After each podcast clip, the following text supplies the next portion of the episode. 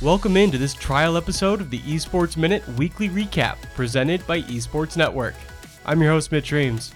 In this episode, we will recap all the biggest esports stories over the last seven days.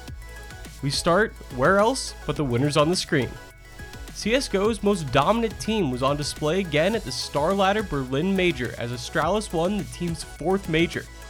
While Astralis had fallen from the top spot in the CSGO rankings since winning the previous major at IEM Katowice over the winter, they showed once again why they are the best team on the biggest stage in Berlin. This gives Astralis three majors in a row dating back to 2018. League of Legends is wrapping up their various regional leagues in preparation for the World Championships. South Korea Telecom may not have most of their roster from the string of World Championships, but they still have Faker, and the GOAT of League of Legends led SKT to a win in the LCK Summer Championships over Griffin. Over in China, it was Fun Plus Phoenix who grabbed the Summer LPL title and also received some awesome new kits from Nike, but more on that later. In the West, G2 took home the LEC title. They seem like the Western org most prepared to make a deep run in Worlds this year, but after the madness of last year, anything seems possible. The LCS belongs once again to Team Liquid.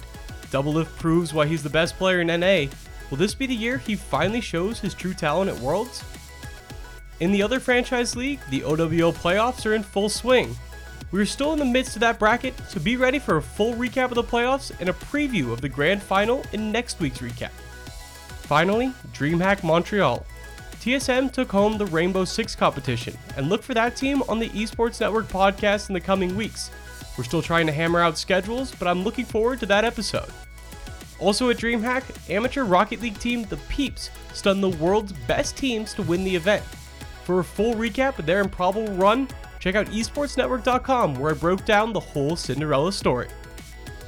Now we move over to the business side of esports. I mentioned Fun Plus Phoenix's new Nike gear. The apparel giant has released customized team kits for all 16 teams in the LPL. Only some of the teams received unique designs, and FunPlus Phoenix was one of the lucky ones. In addition, Nike released a documentary showing how they are working with LPL players like UZI to improve physical fitness and lengthen esports players' careers.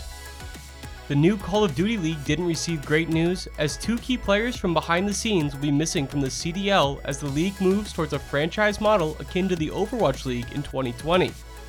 Adam Apicella was the first employee of Major League Gaming, and his 16 year run with the company has finally come to an end. He was the executive most closely tied to Call of Duty esports, and the scene's success can largely be traced back to Adam. How the league will fare without his hands remains to be seen, but Activision Blizzard would rest a little bit easier knowing Adam was behind the wheel. Speaking of people they definitely want to be involved, Nadeshot announced that 100 Thieves will not be joining the CDL, the former Call of Duty champion with Optic Gaming, has built one of the hottest esports brands in the game. Despite raising 60 million over two funding rounds with investments from Drake and Scooter Braun, Nadeshot says the CDL is too costly for 100 Thieves at this time. Many of the faces behind the scenes of Call of Duty esports will not be on hand for the new CDL, a potential cause of concern for Activision Blizzard. Now for some good news from AB. The Overwatch League released viewership stats for Season 2, that saw a double digit growth rate over Season 1. These new data points come from Nielsen and finally allow apple to apple comparisons between esports and sports viewership. What does that comparison say? That the Overwatch League is the only sports league in the US growing in the 18 to 34 demographic, and that the OWL is already bigger than the MLS and MLB in that demo. As the OWL prepares to move to home cities next year, those numbers will be a point of reassurance for Activision Blizzard executives. Another reassuring point billionaires are still throwing money at the league. The latest entry was Texas real estate mogul Lee Zieben, who bought the Houston Outlaws, who formerly belonged to Optic Gaming. The team was forced to be sold after being bought by the Immortals Gaming Club, who already own a team in the OWL. Zieben also bought E United, the reigning Call of Duty World Champions, showing he is likely doubling down on the two Activision Blizzard franchise leagues. Now for a rapid fire send off. The Overwatch League signed a deal with Kellogg's to bring Pringles and Cheez Its as presenting sponsors of parts of OWL broadcasts. Pittsburgh Steelers wide receiver Juju Smith Schuster has re signed his deal as brand ambassador with HyperX. Puma signed a two year deal with Order, an Australian esports organization.